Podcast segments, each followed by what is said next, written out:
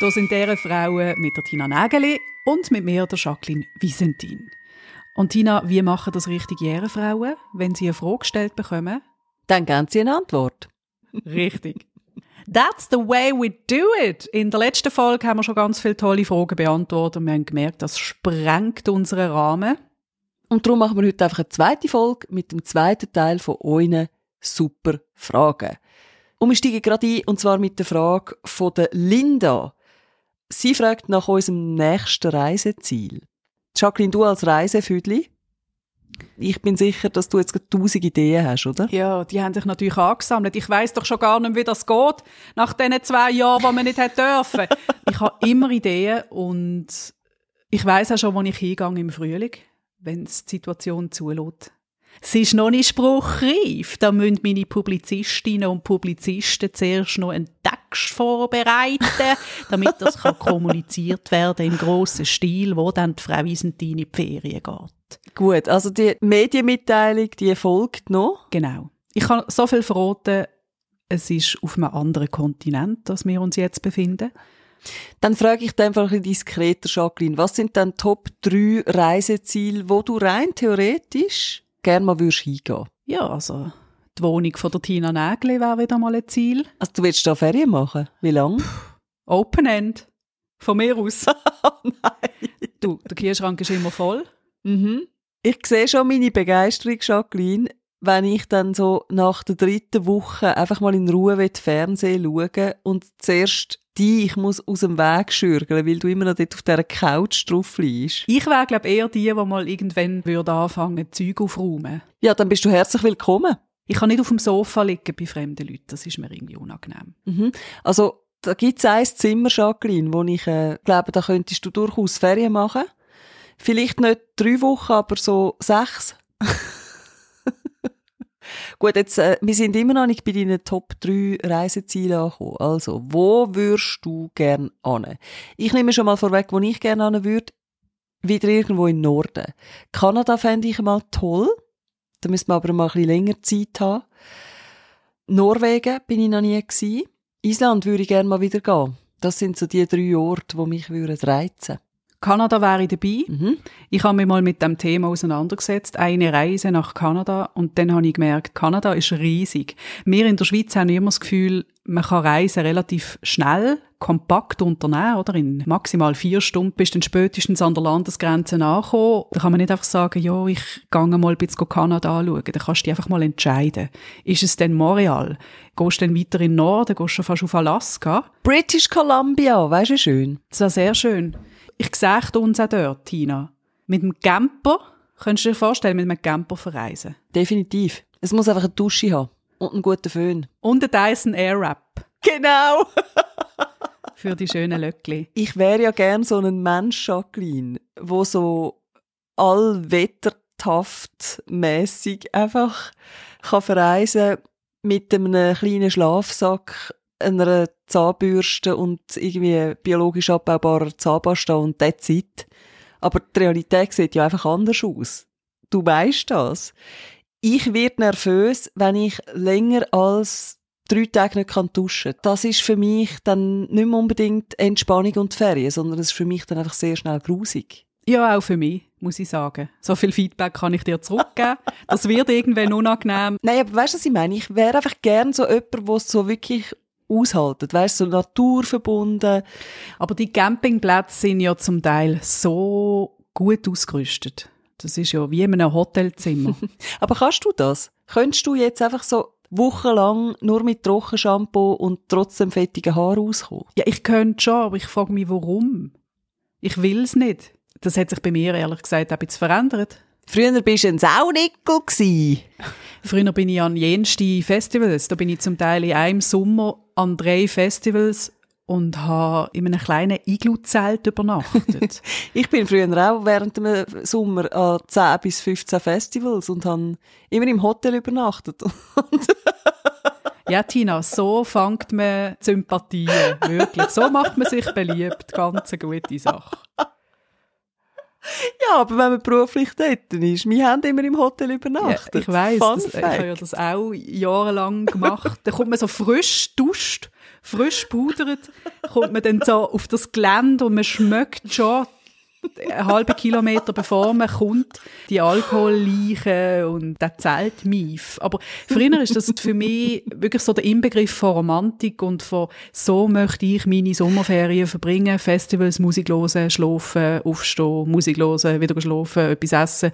Und irgendwann hat mich das so angefangen anschissen. Es ist wie eigentlich von einem Tag auf den anderen habe ich gefunden, warum mache ich das? Erstens sind Konzerte an Festivals meistens qualitativ schlechter als wirklich richtige Konzerte in einem Lokal, also auch soundtechnisch zum Teil. Dann sind es mir viel zu viele Leute. Ich habe das grundsätzlich eigentlich gar nicht gerne. Also schon vor Corona habe ich Menschenansammlungen gar nicht so aufregend gefunden, wenn es nicht muss sein. Und also eigentlich spricht alles dagegen, an ein Festival zu gehen, für mich persönlich. Ich weiss, für viele andere ist das ein riesen Spass. Und das ist auch gut so. Also hast jetzt du deine drei Destinationen eigentlich gesagt oder nicht? Ich glaube immer noch nicht. Wo willst du nicht hin? Das ist einfacher. Also sag, wo du nicht hin willst. Ich habe jetzt gerade «Den Hobbit» geschaut, wieder einmal, und ich weiss, nach Mordor will ich nicht. Wo ist das? Achtung, ich habe «Den Hobbit» nicht geschaut. Achtung, noch schlimmer, ich habe «Herr der Ringe» nicht geschaut. Hä? Jetzt ist es draussen. Wieso? Die fahren ja in das Dorf rein, die Hobbits. Fahren ja in das Hobbitdorf rein mit der Kutsche. Und das war ja so langatmig gewesen, da habe ich wieder abgestellt. Also ist jetzt irgendetwas. Mit welcher Kutsche fahren die ins Hobbitdorf rein? Und langatmig ist der Film an für sich natürlich schon, weil er immer etwa zweiundvierzig Stunden geht. Er ist zu lang für mich, so lange kann ich nicht aufpassen. Wir machen mal einen Popcorn oben und dann schauen wir die Filme. Ich sage dir, was jetzt passiert. Die Popcorn sind nach vier Minuten weg. Du hast vielleicht zwei davon gehabt und ich schlafe nachher. Mein Filmabendmuster ist, ich friss zuerst alles, was rum ist, was eigentlich für die nächsten zwei Stunden gedacht gewesen wäre, und dann schlafe ich schamlos weg. Und Platz auf der Couch hast du dann auch keinen mehr, weil ich mich scheint recht ausbreiten. Ich habe das Gefühl, du möchtest mehr mit allen Mitteln, die du besitzt, ausreden, dass wir zusammen «Den Hobbit» oder «Herr der Ringe» schauen. Tina, ich habe es durchschaut und sag dir einfach eins. In unserer jahrelangen, sehr schönen Freundschaft habe ich eins gelernt. Durchhaltevermögen. Ich bleibe stoisch auf dem Sofa sitzen. Ob du jetzt deine Stinkefiesli auf mir drauf hast oder nicht, das ist mir völlig egal. Popcorn kann ich mir auch machen, wenn die leer sind. Also musst du es gar nicht weiter probieren. Wir ziehen das durch, wir schauen «Den Hobbit». Eins bis drei. Gut, dann geht's weiter. Die Martina will wissen, wie geht ihr damit um, wenn eine sehr gute und nahe Freundin plötzlich den Kontakt abbricht? Man kommt doch an den Punkt, wo, wenn einem etwas stört, man darüber redet. Und wenn dann die eine einfach ohne diesen Zwischenschritt den Kontakt abbricht, dann finde ich, ist etwas schon mal sehr falsch gewesen, oder? Ich nehme an, es gibt einen guten Grund, warum sie diese Frage uns stellt. Vielleicht ist ihr das so passiert. Mhm. Ich finde das, also ich lebe halt in einem Freundeskreis, wo man sau gut kommuniziert. Wenn eine Freundin den Kontakt abbricht, würde ich doch alles probieren, um herauszufinden, was ist eigentlich das Problem. Mhm. Habe ich irgendetwas falsch gemacht? Gibt es ein Missverständnis? Bist du gerade in einer Krise? Kann ich dir helfen? Kann ich dir irgendetwas empfehlen? Mhm. Also da, da gibt es für mich ein ganzes Arsenal an Fragen, die ich zuerst abarbeiten würde, bevor ich da resignieren würde. Mhm. Ja, und ich glaube eben, wenn man dann die andere Person wirklich nicht mehr erreicht, also wenn das wirklich so ein klassisches Ghosting, wie man heutzutage ja sagt, ist, wo sich jemand einfach nicht mehr meldet und aus dem Leben verschwindet und die Handynummer funktioniert nicht mehr et cetera, da kann man sich, glaube ich, wirklich trösten mit dem Gedanken, dass es vielleicht nicht so eine gute Freundschaft war. Einfach. Ab und zu braucht es, glaube ich, so eine Reinigung im, im Freundeskreis. Ja. Die Qualität muss ja das sein, was überwiegt. Ja, also ich muss sagen, ich habe das auch schon erlebt. Also von mir. Dass mir eine sogenannte Freundschaft einfach so viel Energie abzapft hat und aus meiner Sicht es so nicht gestimmt hat, dass ich gefunden habe, hey, wir lassen es einfach sein. Das ist im Fall gut. Und ich finde, das darf man auch. So wie man auch Liebesbeziehungen mal beendet, wenn es nicht mehr stimmt, darf man das halt auch mit Freundinnen machen, finde ich. Mit, mit Freunden, mit Kollegen, mit Kolleginnen. Mir würde jetzt eben noch interessieren, ein bisschen mehr zu erfahren von der Martina. Warum fragt sie uns das? Wie ist das ein Fall aus ihrem Leben? Was ist da genau passiert? Das würde mich jetzt total interessieren, weil ich finde, so wie, wie sie die Frage stellt, ist, kann ich mir das eben gar nicht so vorstellen. Ja, vielleicht schreibt sie uns ja mal noch etwas zu dem. Machen wir weiter, nahtlos, mit einer, ich finde, nicht ganz unpassenden Frage von der Selina. So etwa Mitte dreißig ist das beste Freunde finden fertig, besagt eine Studie. Wie seht ihr das? Ich denke, die Studien, so wie es Studien an sich haben, beziehen sich auf blotte Zahlen. Wenn ich so meine engsten Freundinnen und Freunde anschaue, das sind schon die, die ich seit vielen Jahren kenne. Ja, das würde ich schon sagen. Also ich glaube, die Zeit des Menschen ist ja auch begrenzt. Und dann gibt es aber auch noch verschiedene Typen. Also ich kenne zum Beispiel Leute, die das super finden, wenn sie ganz viele Leute kennen und gut mit ihnen auskommen. Und die haben dann einen riesengroßen Freundeskreis, wahnsinnig viele Kolleginnen und Kollegen und einen totalen Stress eigentlich, um die alle irgendwie mal wieder sehen, hören, mit ihnen schreiben et cetera. Aber das brauchen sie ganz viele Leute um sich herum. Und dann gibt es die anderen. Und in diese Gruppe gehöre ich eher. Ich habe wenig wirklich gute Freundinnen und Freunde. Wirklich wenig. Also ich würde mal sagen, ich habe noch zwei Hände abzählen.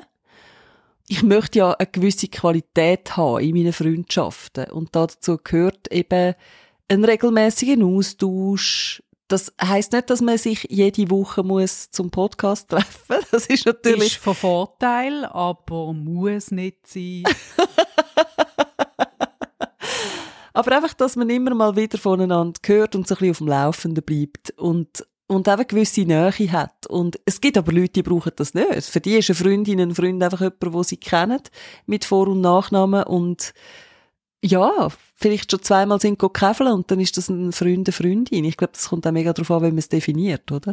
Ich finde, es fängt dann auch irgendwann eine Zeit an, wo man halt nicht mit dem gleichen Tempo durchs Leben rennt. Und ich glaube, auf das läuft sie auch ein bisschen raus bei dieser Frage. Ja. Also du bist ja dann auch recht mit dem Leben beschäftigt.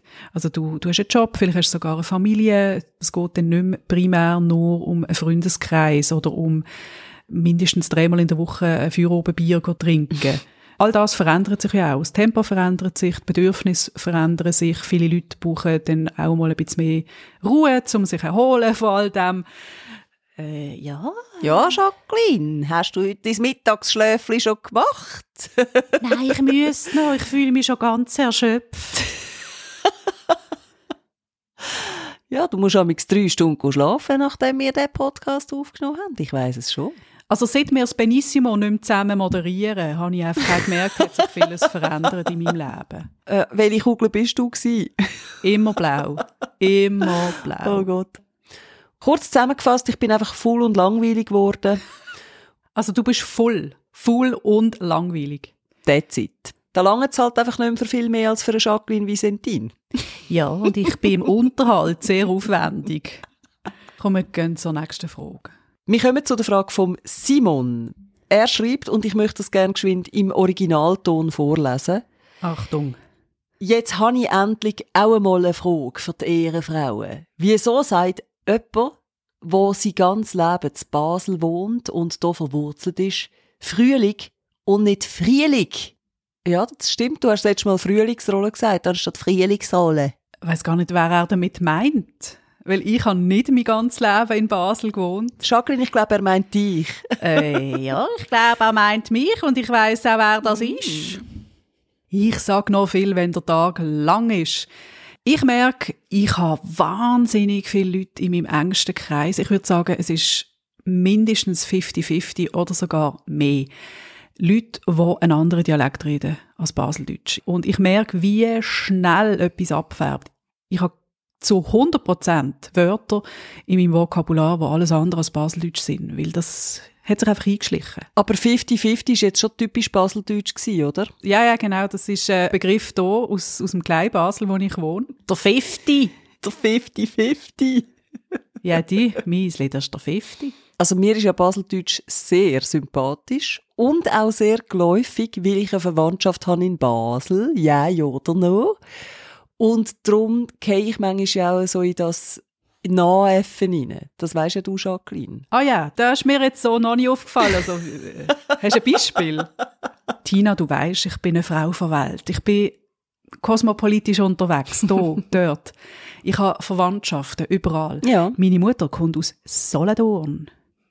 Mein Vater ist aus Schaffhausen gekommen und in meinem engsten Kreis haben wir noch Berndeutsch und Zürichdeutsch von der Frau Lägerli. Ja, das, ist, das prägt dich natürlich. Und du kannst sagen, was du willst. Das färbt einfach ab. Ich bin schuld, ich habe Jacqueline verdorben. Genau. Wir kommen zu der letzten Frage von heute. Die Corinne möchte wissen, was wir von natürlichen Verhütungsmethoden halten. So, jetzt sind wir angekommen beim Doktor Sommer-Team. Ja, was halten wir davon? Ja, also ich finde es grundsätzlich gut. Also natürliche Verhütungsmethoden im Gegensatz zum Beispiel zu hormonellen Verhütungsmethoden wie einer Pille, wo tatsächlich gerade nicht mehr so en vogue ist wie auch schon. Also die Pille kann ja sehr viele Nebenwirkungen haben. Das ist individuell und je nach Pille, aber äh, ich finde es schon gut, wenn Frauen umsatteln quasi und finden, hey, wieso sollte ich mir das eigentlich noch antun mit meinem Körper? Ich meine, die Pille für den Mann, die ist jetzt ja auch schon länger in Diskussion und da liest man auch immer wieder drüber, ja, es könnte eben depressive Schübe auslösen et cetera. Du, ja, ich meine, Pillen für die Frau im Fall auch. Das, da redet halt dann einfach vielleicht niemand mehr drüber. Aber in der letzten Zeit ist man, glaube ich, ein bisschen weggekommen von dieser Pille. Und darum finde ich eigentlich natürliche Verhütungsmethoden begrüßenswert, wie zum Beispiel Wollsocken im Bett. Ja, oder Frauen, die Frühling sagen statt Frühling. Ja, oder zum Beispiel Mundgeruch. Ich finde das sehr ein zuverlässiges Verhütungsmittel. Ausser die andere Person hat auch die Pizza mit Knoblauch gegessen. Ich finde, dann gleicht sich das wieder aus. Ja. Also wir sind keine Ärztinnen, auch wenn wir einmal so tun. Wir sind keine Ärztinnen, auch wenn wir einmal in einem weißen Mäntel rumlaufen und mit einem Stethoskop. Wir haben auch keinen Doktortitel. Oder hast du einen? Mhm. Oh, auf welchem Gebiet denn? Ich habe einen Doktortitel in ungefragt meine Meinung abgegeben. Richtig stark, Tina. Lassen wir vielleicht mal definieren, was natürliche Verhütungsmethoden sind. Das ist zum Beispiel Temperaturmessen. Das heisst, die Frau tut am Morgen ihre Temperatur messen und ja. anhand von dem kann man dann schauen, in welchem Zyklus das sie sich befindet. Es gibt auch die Kalendermethoden. Und dann gibt es natürlich allseits beliebt Coitus interruptus. Und viel mehr kommt mir dann im Fall nicht in den Sinn an natürlichen Verhütungsmitteln. Und das beinhaltet im Fall auch schon einen Teil von meiner Antwort auf die Frage. Es gibt für mich im Moment keine wirklich sichere Methode.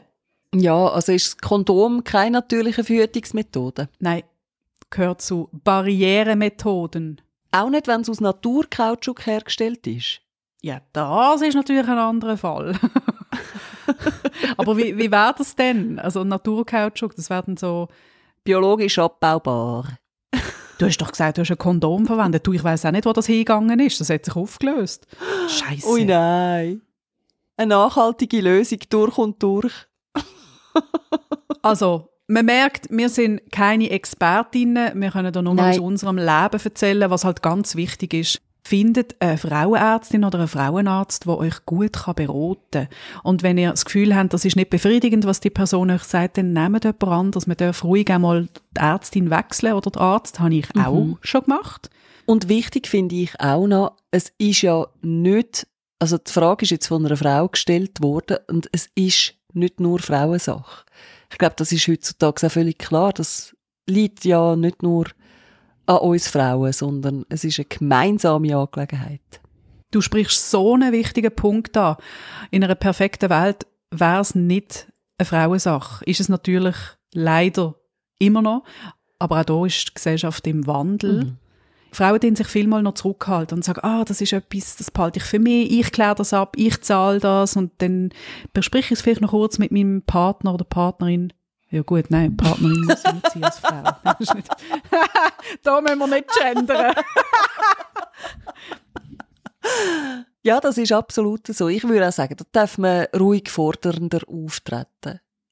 Es muss einem wohl sein damit und es gibt für jede, für jeden die richtige Methode, aber man muss sich Zeit nehmen, um die herauszufinden.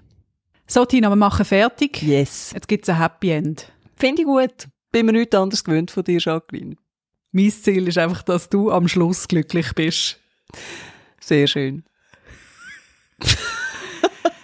Irgendwann muss man die Chancen abbrechen. Also wir reden jetzt vom Podcast. Ja, ich glaube, der Höhepunkt ist durch. Ich, äh, ich mache jetzt den Coitus Interruptus, Tina. Ich ziehe den Stöpsel. Wir haben noch weitere Fragen, aber vielleicht sparen wir die uns für ein anderes Mal auf. Und ihr könnt natürlich weiterhin Fragen schicken. Instagram, Tina Nägeli oder bei mir, ja. Jacqueline Visentin. Wir hören uns nächste Woche wieder. Bleibt euch selber treu, aber vor allem uns. Tschüss. Adios.